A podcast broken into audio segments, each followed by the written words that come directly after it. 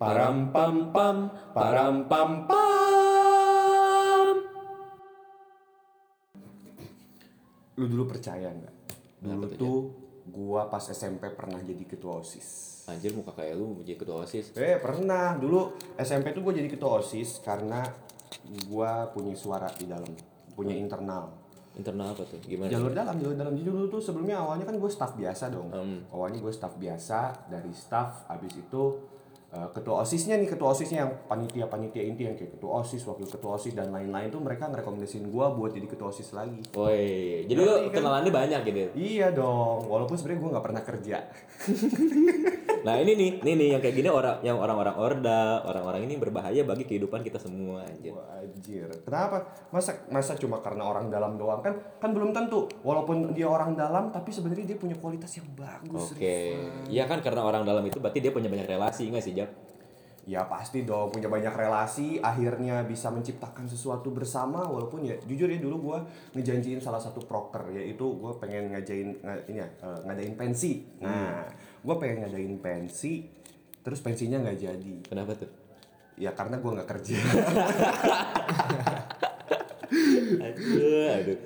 Nah, terus nih, pas waktu lu SMP pas jadi ketua OSIS tuh kayak gimana? Apa aja yang lu kerjain dan gimana aja sih? Kalau gua lebih banyaknya eh, kegiatan internal sih, kayak kegiatan bersama guru ya. Waktu itu kan eh, di SMP gua tuh di angkatan itu ya khususnya di angkatan gua tuh wah lagi banyak-banyaknya anak nakal tuh. Kan ini masalah zonasi. Oh iya, iya, Oh, pas iya. waktu kita baru masuk SMP kan itu ada tiba-tiba zonasi ya namanya Iya. nem gitu kan. Iya, may- awalnya yang mayoritasnya masuk sekolah gua tuh eh, anak-anak TNI, anak-anak polisi, terus tiba-tiba jadi ya di zonasi itulah. Iya, kurang- kita lokasi itu kurang kurang gimana. Ya gitu. kalau kalian orang-orang Bandung tahulah yang namanya strip besi besi gitu di akhirannya. Nah, suka banyak tim-tim X tim X di situ. Nah, Nah, tim-timnya ada banyak. ada banyak tim-timnya yang suka pakai motor Mio Brand gitu kan yang yang knalpotnya itu pakai knalpot CLD yang dari Thailand gitu. Nah, Nah, kok tahu? kayaknya gue jaman. Kok kayaknya gue tahu banget nih ya tentang gini-ginian. Pokoknya gitu deh. eh gua i- apa bantu guru nyari siapa aja anak-anak yang melakukan kenakalan nanti gue cepuin gitu. Sedangkan kalau proker-proker OSIS yang biasa dilakuin anak-anak OSIS gitu ya. Kayak ngadain 17-an gitu-gitu itu bukan bagian gua. Itu bagian anak-anak gua lah. Pokoknya gua rekrut sebanyak mungkin anak-anaknya yang mereka sekiranya ah, ini kayaknya pada kerja nih gitu ya. Yang mau disuruh-suruh sama gua juga gitu. Ya udah yang penting itu aja sih. Eh, Pang kalau nggak salah lu dulu SMA di mana sih? Di 12 ya? Iya, 12 gue. Itu gimana? Nah, jadi gini nih. Lu kalau lihat mau tampang tampang gue kan kayak teman anak baik gitu kan. Tapi sebenarnya gue baik banget, gue baik banget Iya, nih. Gue ya, di SMA walaupun ya. sebenarnya gue nggak percaya sih cuma ya ya boleh lanjut lanjut lanjut Iya. Jadi gini, nih gue tuh masalah gue di SMA, gue tuh kan lu aktif ya. Tadi di SMP kan lu aktif. iya Nah kalau gue di SMA sama sekali nggak aktif Cap. Soalnya gini, ini fun fact nih. Gue milih SMA gue tuh gara-gara gue waktu itu baru pindah rumah. Nah ini gue nggak tahu nih keluarga gue nomaden banget soalnya kayak nggak tahu ya bapak gue Pindah-pindah. iya kayaknya bapak gue turunan Mongolia atau gimana nih soalnya, soalnya pindah-pindah mulu anjing. nomaden gitu gue nggak nggak pernah stay di satu tempat gitu Iya, terus Ya, kayaknya bapak gua bede ya. Aduh. Waduh. Enggak ada bercanda bercanda. ini tolongnya teman-teman BNN dan bapak-bapak yang ada BNN di sini ini bercanda doang. Oh. Ya. Kan kita nggak nyebutin nama kita sebelumnya kan? Iya, belum. Ini masih Mr. X, kita berdua masih Mr. X. X. Nah, pas gua sekolah tuh gua niat sebenarnya masuk sini. nah, soalnya waktu itu gua baru pindah kan. Nah, terus SMA paling dekat dan yang paling bagus di daerah gua tuh di sini di 12. Soalnya ada SMA SMA lain kayak 21, 25 sama SMA lain tuh gua kurang minat. kurang minat lu Iya. minatnya 12 kan Heeh, terus ada nih waktu itu gua ini ada tetangga nih anak 21 kayak gangster jab terus ngajak gua main mulu terus gua pernah nih ke tongkrongan gua waktu itu masih anak SMP ya Iya. dia waktu itu udah kelas 10 nah gua masuk ke apa janjian tongkrongannya wajar mengerikan banget nih gitu gua nggak bisa kayak gua masuk sini terus bokap gua ini kayak kan dia bokap gua kan tahu dia suka main ke rumah gitu kan kelihatan terus modelnya kayak gangster Iya, iya. bokap gua ngomong gini Dek, kalau kamu nggak masuk negeri nih, kamu dimasukin 21 sama dibayarin, tapi kamu jadi gangster. Anjir, gua mana mau gitu kan. Ya udah gua itu deh determinasi deh. keluarga Mongol Emang, keluarga gua tuh keras, men. Gak ada gitu anaknya dikasih enak, itu nggak ada anjir. Makanya dari sampai sekarang kita survive ya nggak sih, Jat? iya iya Nah, udah gitu nih. Ini lucu nih. Nah, makin sini makin sini yaudah nih gua sekolah. Nah, pas gua pemilihan jurusan lo tahu kan pemilihan jurusan kita kan kelas 10. Nah, gua kan sama bokap nih, sama ayah gue datang. Set set set ditanya sama anak guru BK. "Eh, Pak, eh gua nanya ke gua waktu itu "Eh, dek kamu mau masuk IPA atau IPS gua belum jawab bapak gua sepersekian detik langsung ngomong ke IPA bu. Anjing kata gua kan gua bego ya. Nah bokap sama nyokap gua itu taunya gua pintar soalnya gua waktu SMP awal-awal sama SD soal gua ranking mulu. Oh. Heeh, tapi Nggak kayak gua ya. ya, ya tapi sebenarnya gua males gitu kan. Apalagi IPA anjing. Ya udah IPA di gua tuh apa waktu UN SMP aja gua IPA jelek gitu kan yang Iya. bikin gua nilai nem gua drop kan IPA-nya gitu dalam Iya. hati gua. Kok malah masuk IPA nah gua kan udah oh kata kata guru BK gini yaudah nanti ada psikotes kok buat menentuin jurusannya nah second chance nih dalam hati gua terus gua udah udah gonok banget tuh ke bapak gua kayak Psikotes akhirnya. Nah pas psikotes gue isi ini IPS, IPS, IPS, IPS semuanya pokoknya sosial, gue masuk sosial. Iya. Gue tidak individualis, gue sangat sosial. pas udah, pas gue ada keluar hasilnya masih IPA. ya udah deh gue tiga tahun mau nangis pusing. Eh gue juga IPA kok SMA. Oh ya terus? Iya gue dulu IPA. Sebenarnya gue harusnya IPS. Hmm. Cuma karena waktu itu ya gimana ya, gue kan walaupun jiwa IPS, walaupun IPS gue pintar, tetap aja sih ya. Masalah IPA ya, gue pintar juga gitu sayangnya gitu kan. Hmm. Akhirnya kepilih gitu dan dan ini ini dari dulu gue bingung gitu ya, kenapa sekolah-sekolah banyak yang memprioritaskan IPA gitu. Kayak sampai nih gue udah terima di IPA gitu, gue pengen pindah ke IPS deh gitu. Hmm. Wah itu dipersulitnya gila. Orang tua gua harus ada persetujuan orang tua kan yang pasti. Orang tua gua udah setuju gitu. Mereka udah tahu kalau gue sebenarnya minatnya ke IPS gitu kan. Masih nggak bisa. Harus ada rekomendasi psikotes juga. Ya Allah ribet banget. Iya terus pas psikotes ternyata gua malah ke bahasa. Malu bahasa. bego jap. Dan pas bahasa, pas bahasa tuh malah direkomendasiin untuk masuk IPA kan kan lucu ya gitu ya nggak ada kelas bahasa soalnya di SMA gua Oh. gitu ini kayaknya udah agak ngalur ngidul Ini soalnya sebenarnya udah udah agak break break dikit nih omongannya. Nah, Oke, eh, kembali lagi eh kembali lagi ini episode premier eh, bersama kita di proyek kemiskinan. Kemiskinan kita. Kenapa kita bikin podcast ini? Karena yang satu tugas dan yang kedua kalau ramai kita dapat duit. Gitu ya. Nah, bener gak sih? Ini sebenarnya agak salah dari bridgingnya. Karena harusnya proyek kemiskinan The Rentenir Boys. Boys. Nah itu yang benar. Tapi nggak apa-apa. Yang penting Nah, ada bridging bridging dikit. Betul, oke? Betul banget. Yang penting ada bridging-bridging dikit. Nama gua Javier Rehan Henry dan biasa dipanggil Javier dan teman gua Dan nama gua Rifan, nam- nama panjang gua Muhammad Rifan Anugrah Putra dan gua biasa dipanggil Aleo waktu SMP sama SMA. Gak tau kenapa gua dipanggilnya Aleo. Aleo lu apa sih? Nah gini, soalnya kan gua dibilang Cina gagal. Gua mau ya, serius, gua SMP tuh putih. SMA masuk waktu awal-awal masuk juga masih putih. Iya. Nah waktu SMA gua tanning nih, gua main bola mulu, gua main basket mulu di di apa di lapang kan. Oh, SMA mainnya. Iya, gua mainnya SMA. Nah biar agak hitam dikit kan, biar nggak panggil Aleo lagi. Soalnya gini, lu tahu kan Dilan? Tahu Dilan, tahu Nah tahu. kan ada temennya Akeo. Akeo ya. Kan dia dia kan eh, Cindo ya Cindo. Iya, nah, Cindo dia. dia nah, nah, waktu itu kan itu Cindo Cindo pure kan jadi Akeo. Nah gue Cindo Cina gagal jadi panggilnya Aleo. Bete gak sih? Misalnya kok orang pada nanya kan Van mana kenapa dipanggilnya Aleo? Bukan gue yang jawab temen gue yang jawab Cina gagal anjir Cina itu mulu anjir Cinta gagal. Ya, makanya. Cisun, Cisun sebenarnya Cina Sunda. Cina Sunda. Ada. Cina Cinanya, ada Cina Cinanya. Cina tanpa toko. nah, sebenarnya pembahasan kali ini sesuai dengan judulnya yaitu perkenalan dan indahnya Jatinangor. Betul. Nah, sebenarnya eh, tadi kita udah cerita eh, belum ceritain ya kenapa namanya The Rentenir Boys. Coba Van, jelasin dong. nah gini ini fun fact buat kalian semua kenapa kita rentenir kita bukan anak-anak rentenir ya malah kita keja- dikejar rentenir. Di sini. Pinjaman online. pinjaman online. Untuk ada kami mohon diper, diperpanjang ya masa limit kita. Tolong sekali. Ini saya udah ganti nomor 15 kali. Nah gini gini nah ini nih klimaks apa klimaks banget nih soalnya. Sama aneh banget. Soalnya kan kita tukang pinjaman online ya. Iya. nah waktu gua nyari ayam ya. Punya ayam. ini rentenir lanjutin, lanjutin. ini rentenirnya kok ada yang bikin ayam di sini ya Terus, apa terus, ada jualan nggak tahu oke jadi gini waktu gua survei kosan kan eh, budget gua tuh tidak bisa memenuhi eh, kriteria kekayaan di Jatinangor gitu yang, Iya, iya. yang kalian misalnya kalian nggak tahu nih harga kosan di Jatinangor tuh waduh lebih mahal dari di Bandung kadang-kadang ya nggak sih Jaf? Iya, kalau kalau yang ngekosnya iya. Cuma kalau makan sih emang ya lebih Nah, murah ya kalau iya. makan. Cuma kalau masalah ngekos terus wah pergaulannya apalagi Nah kan. itu pergaulan di Nanti Jatinangor. kita kan nggak punya teman kan sedih juga. Iya gitu. makanya kan kita masa sih nggak no, masa sih mau no life lagi seperti kita di sekolah-sekolah gitu kan gua nggak Iya. mau gitu kan. Nah akhirnya ya udah deh pas gua lihat di mami kos nah, harganya mahal nih gitu kan tidak sesuai dengan budget yang saya punya. Nah akhirnya gue dapat nih ini kosan lucu nih kata gue. Wes kamu Guest yang house. gede, ya tapi warnanya mana ungu gitu. ini kosan kosan Barney dapat nih gue. gue kan waktu itu survei sama teman gue nih sama si Darel. Kayak gue ngomong si Darel, Darel, ini kosannya kayak guest house gitu. Guest house di mana? Di Margahayu. Bilang, dekat rumah. Ini guest house guest house kacau. Ya bisa dipakai-pakai untuk pria-pria hidung belang gitu kan. Aduh gue takut isinya orang-orang begini semua kan. Gue kan anaknya Islami banget nih Jaf Iya. fun for fun apa for information gitu kan gue anaknya selalu sholat lima waktu dan tidak pernah lupa tahajud gitu. Iya. nah terus? Enggak juga sih. Terus? Ya itu kan branding ya. Tolong jangan dipatahin branding kaya terus terus? Nah udah itu gue survei nih. Ke kamar yang gue pengen. Nah di gedung ujung yang yang kosong itu. Nah gue lihat nih gedung ujung. Gue sidik sidik dikit kok motornya motor-motor breng semua gitu kan. Oh ya biarin yang penting mungkin banyak eh, anak-anak pembalap di sini gitu kan. Brong-brong gitu ya. brong-brong yo kayak di daerah-daerah eh, apa namanya Kopo dan teman-temannya kok di Iya. mana gitu kan.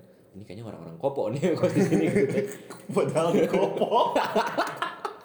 kalau kalian tahu Kopo kayak gimana ya udah gitu. Nggak usah nggak usah nggak usah dibahas lagi Nggak, yang lucu dia tinggal di Kopo ngekos Jatinangor kan kayak ngapain nih? 10 menit bro nah gitu kan. Nah, udah gitu yaudah deh akhirnya pas gue lihat kok mukanya menyeramkan semua. Ini Bapak-bapak kan mayoritasnya? iya bapak-bapak mayoritasnya di sini. Kok ini kosan mahasiswa apa bukan? Soalnya gue nanya di mami kos kan sama yang eh, apa yang jadi admin di mami kosnya "Eh, bu ini tempatnya untuk mahasiswa atau bukan katanya iya buat mahasiswa katanya kayak gitu BU BU kayaknya teknik marketing gak sih kayaknya dia all in gitu kan semua masuk aja gitu menurut dia. Masuk. mau yang oh ini bapak mahasiswa masuk masuk, masuk masuk. Bapak mahasiswa ya, iya tahun 98 kayaknya gitu. masuk yang penting pernah jadi mahasiswa. sangkatan ibu Iya makanya terus gitu. terus terus Nah udah gitu. Akhirnya gue tempatin deh. Nah temen-temen gue tuh kan sering ke sini kan. Iya. Kosan gue jadi base camp nih lama-lama. Banyak yang nginep dan lain-lain. Nah ini yang bikin gue kesel sama rentenir-rentenir ini nih. Waktu itu gue pagi-pagi. Gue eh, baru tidur jam 3. Ya waktu itu ada teman gue bertiga nginep di kosan. Iya. Sekamar lu bayangin tidur ke kamar kosan terus berempat itu kan tidurnya kayak pindang ya. Kayak ikan sarden dimasukin Iya, botol iya. gitu ya, kan. padahal kamar kecil sih segini kan Iya kan kamarnya nggak terlalu gede banget nih. Ya udahlah. Karena gue, gue udah pusing ya tidur kayak gini. Terus kita tidur baru jam 3 besoknya ada kelas ya jam setengah 8 Iya. Ya gue pengennya sih bangunnya jam setengah 8 pas gitu kan soalnya lagi online. iya Ya kan biar ada waktu spare. Nah tiba-tiba jam jam setengah 7 pagi jam atau saat dari jam 6 nih mulai si acara ini nih Hmm. ada yang nyetel dangdut anjir gua kirain temen gua si Bima soalnya si Bima kan orang Jogja Iya. nah ini lagunya la- lu tahu nggak lagu yang kemarin apa Farel Farel Nah, itu yang ada di apa sih? yang di itu yang waktu aduh yang aja 17 di istana 17-an lah, di istana 17 yang ada Jokowi dan lain Iya. dan lain-lain. Nah, nyetel lagu ini yang Iya, iya, iya. saing saing ke itu kan anjir nih orang Jawa siapa nyetel kata gue. si si Bima Jawa Bima yang kena. Soalnya dia orang Jogja. Gue bilang, "Bim, berisik Bim."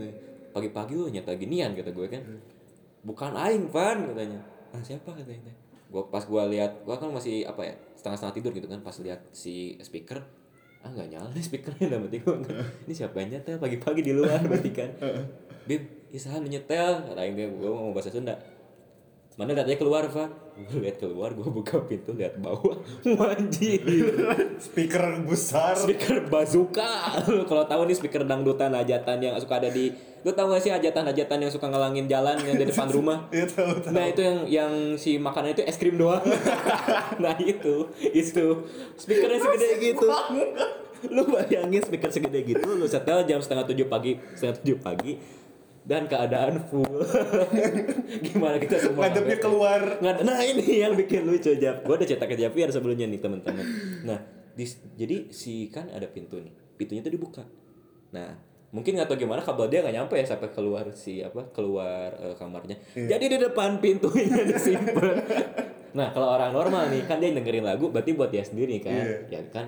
Ya, Ya, kan dia punya gitu. speaker ya udah nyetel buat dia sendiri. Kan lagunya buat dia. Iya. ini nyetelnya buat satu kosan. Keluar. Disimpan keluar diarahin keluar pintu. Anjing gi- gimana nggak kedengeran satu kosan gitu. Ini sebelah sebelah gua nih ada kan bapak yang eh, kayak orang kerja gitu. Iya. udah keluar dari kamar nih. Ngeliatin ke bawah gua juga ngeliatin ke bawah ngeliat dia senyum doang ini dalam hati gua pak mau tim fight gak tim fight kamar pojok ya kapan pojok kan gua kepengen ngajakin pak ayo kita gebukin aja baik bawah ya pak capek gua Eh, tapi lucu nih. Eh, lu pernah lihat yang ke gedung yang sebelahnya lagi kan yang di ujung sebelah kanan tuh loh. Itu kan mahasiswa semua. nah itu makanya ini Cuma kayak kenapa di sini? Cuma masalahnya di, di gang kita doang kan. Nah, ini tuh masuknya ke dalam politik.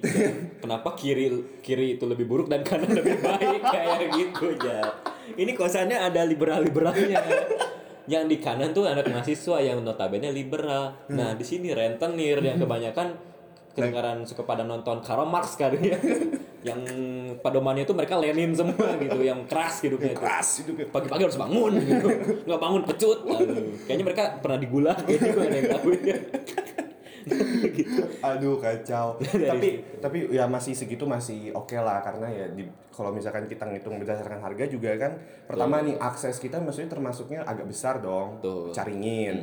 Masih termasuk besar gitu di, di daerah sekitar Jalan Sayang lah gitu. Nah, dan akses besar eh, kosan juga kamarnya banyak gitu kan parkirannya banyak dan kita dapat harga cuma berapa 700 ya 300 ribu 700 sebulan. ribu sebulan Malah kemarin gua 600 ribu. iya awalnya gua kan sebelum mau ke apa sebelum ke sini tuh awalnya gua ngekos nggak di sini gua tuh awalnya ngekos tuh di Ashifa di, di seberang seberang seberang sini Oh, tahu tahu gua. sebelah Alfamart Caringin Ah, itu. tahu, tahu.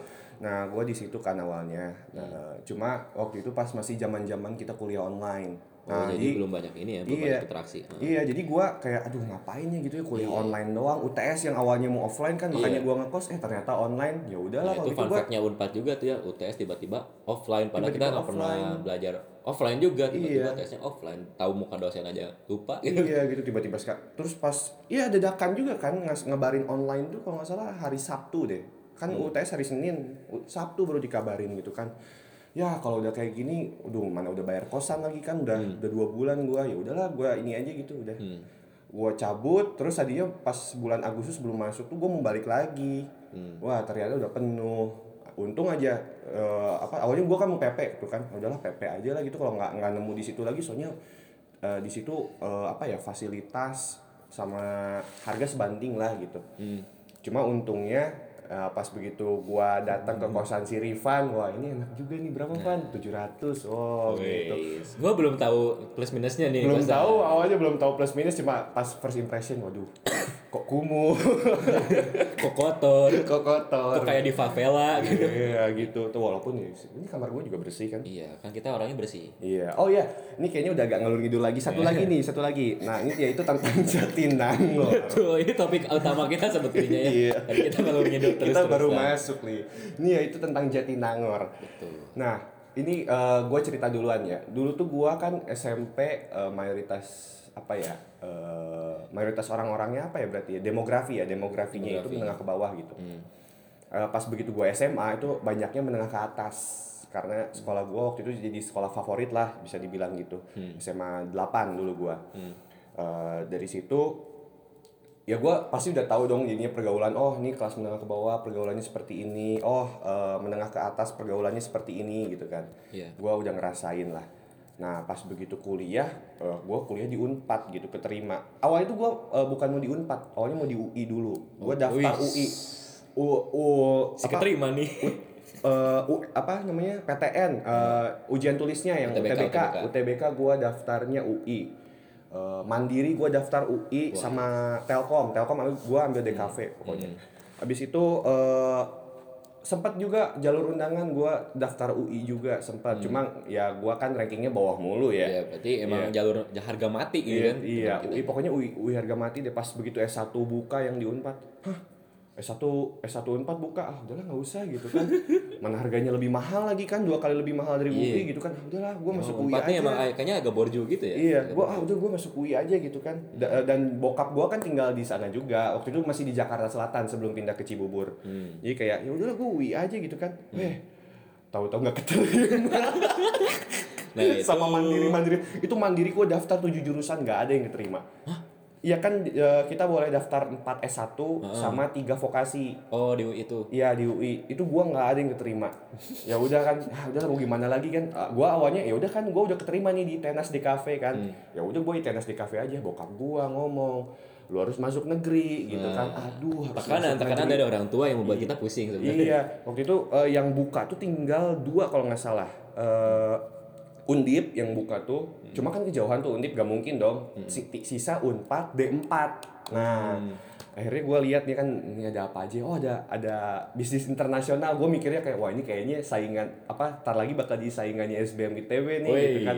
Kan baru dibuka kan setahu gue dari 2019 gitu angkatan pertama kalau nggak salah. Terus ya udah gue daftar pas daftar keterima oh ya udahlah gitu syukur keterima di Unpad gitu bisnis internasional bodohnya gua nggak baca apa itu bisnis internasional bro Iya sama nih sama kayak gua. Nah soalnya waktu gua waktu pengen eh, daftar PTN, nah gua tuh kan harus nih sama kayak lu, gua harus masuk negeri.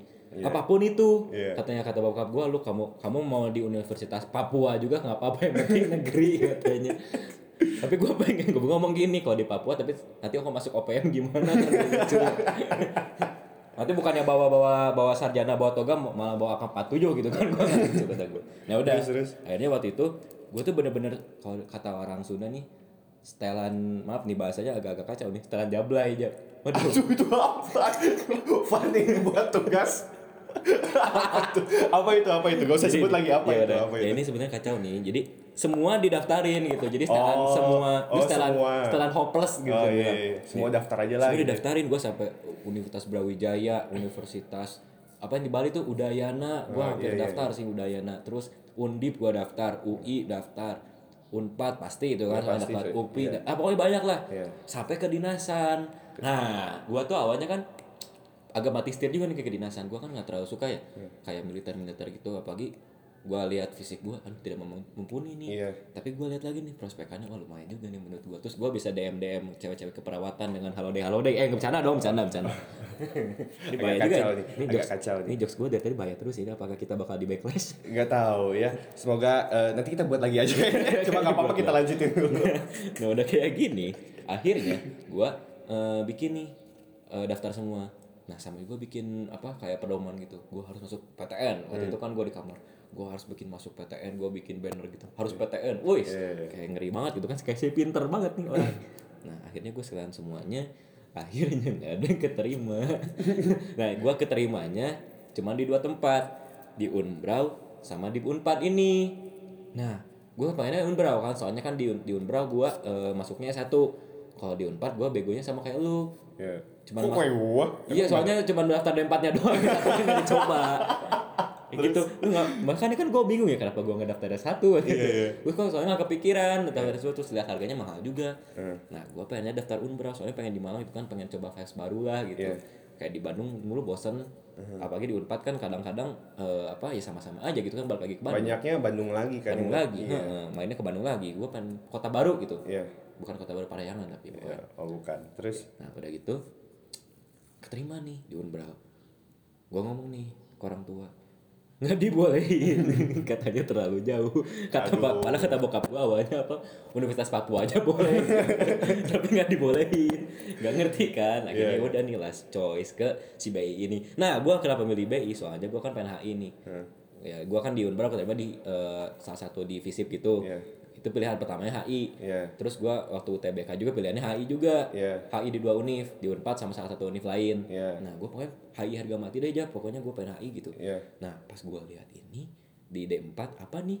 Dari BI ke HI, eh dari HI ke BI gitu Iya. kan lucu nih. Ada internasional internasionalnya. nah nah kalau lu awalnya ngira BI itu apa gua ngira BI itu kayak mirip ini sih, mirip ya SBM ITB. Gua nyakanya kayak gitu. mirip bener. SBM ITB kan Nah, walaupun sebenarnya emang bener juga sih cuma kan lebih ke ekspor impornya itu kan Betul. Iya, itu juga gue sama awalnya gue nggak riset gitu. Gue eh, risetnya tuh awalnya eh, apa kayak belajar bisnis sampai kita bisa ekspor dan impor gitu. Jadi gue mikirnya tuh wow kita belajar bisnis sampai bisa ekspor impor. Ternyata kan pas kita masuk lebih belajar ekspor impornya gitu dibandingkan belajar bisnisnya. Kita belajar bisnis kayaknya cuma nyampe semester berapa ya? Nah, semester ini- 2, semester 3 Ya, ini lah. keluhan terbuka ya untuk para eh, petinggi prodi kami gitu. Eh, kayaknya agak takut cuma nggak apa-apa Iya, ya. nggak apa-apa. Soalnya kita kan eh, agak rebel, gitu. tapi nggak apa-apa kan ini kita sopan. Gitu. Iya. Ya jadi kita masih masih bingung gitu sama jurusan kita katanya bisnis tapi kok kayak ekspor impor juga gitu. Iya. Tapi nggak apa-apa, cakupannya kan luas luas jawab satu jurusan itu. Bener nggak sih? Iya benar. Ya kayak BI ini kan eh, bisnisnya ada, Inggrisnya ada, terus manajemen HR-nya ada. Jadi Iya. sebenarnya sih BI itu bagus. Nah makanya BI itu salah satu prodi unggulan D4 di Unpad, di Unpad. kayak gitu. Soalnya emang iya, iya juga sih kayak kita belajar manajemen iya, ilmu ekonomi iya, administrasi bisnis iya, hubungan internasional iya. Kita belajar ini kayak hampir hampir wah bener-bener diraup deh semuanya gitu. bener. Cuma ya jadinya kita jatuhnya general enggak sih? Walaupun sebenarnya kita kan D4 harusnya kan. Hmm, Cuma agak ya? iya iya lebih banyak praktek dan kita juga belum pernah ngerasain praktek ekspor impor gitu. Betul. Kecuali kecuali satu nan eh, kita kan kemarin nggak ikut, harusnya Iya. kita ikut eh, nanti pas akhir semester ini kita ikut eh, sertifikasi ekspor impor. ya, ekspor impor. Nah, itu, itu, tuh baru kalau yang belum tahu jadi kayak nanti kita bakal dites tentang pengetahuan kita tentang FOB, kita bikin letter of credit dan lain-lain. Nah, itu Iya, sertifikasinya bakal kepake buat kalian yang pengen bekerja atau berke- berkecimpung di dunia ekspor impor. Nah, itu benar Nah, banget. itu yang kepake banget dari BI ya. Tepuk tangan dulu gak sih buat Oh, BI? iya. Penonton kita ada yang tidur. Berarti kita kayaknya tidur nih. Ini ada penonton yang tidur beneran ya. Ya, padahal udah dibayar nih penonton. Oke, kurang lebih seperti itu dari podcast kita. Uh, ini merupakan episode premier. Kita nggak tahu ini udah berapa menit ya cuma yeah. ya selamat selamat mendengarkan iya, yeah, saja. walaupun ini kayaknya udah mau beres juga. Yeah. oke okay, terima kasih telah mendengarkan uh, proyek kemiskinan The, Rentenir Boys. Trio Kurnia. Param pam pam. Param pam pam.